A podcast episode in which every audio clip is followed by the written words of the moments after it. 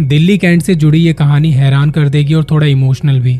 एक लड़का जो कि दुबई में नौकरी करता था और नए साल पर छुट्टी लेके घरवालों से मिलने इंडिया आया था।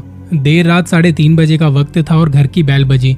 माँ ने दरवाजा खोला तो उनका बेटा बाहर खड़ा था। माँ ने पूछा, तेरा सामान कहाँ है? उसने माँ के पैर छुए और कहा, मैं वो सब बाद में बताऊंगा, ये बताओ पिताजी कहाँ हैं? वो सो रहे थे। बेटे ने उनके भी पैर छुए और माँ को कहा, मैं थक गया हूँ, फ्रेश होके थोड़ा आराम करता हूँ, फिर बाद में बात करते हैं आराम से।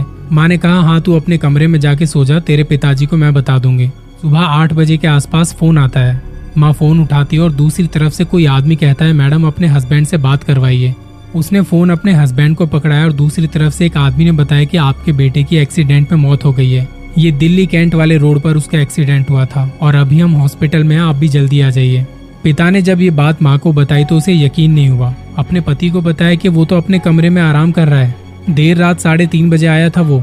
लड़के के कमरे में जाके देखा तो वहाँ पे कोई नहीं था। तो क्या उस लड़के की आत्मा आखिरी बार आशीर्वाद लेने आई थी अपने माता पिता का?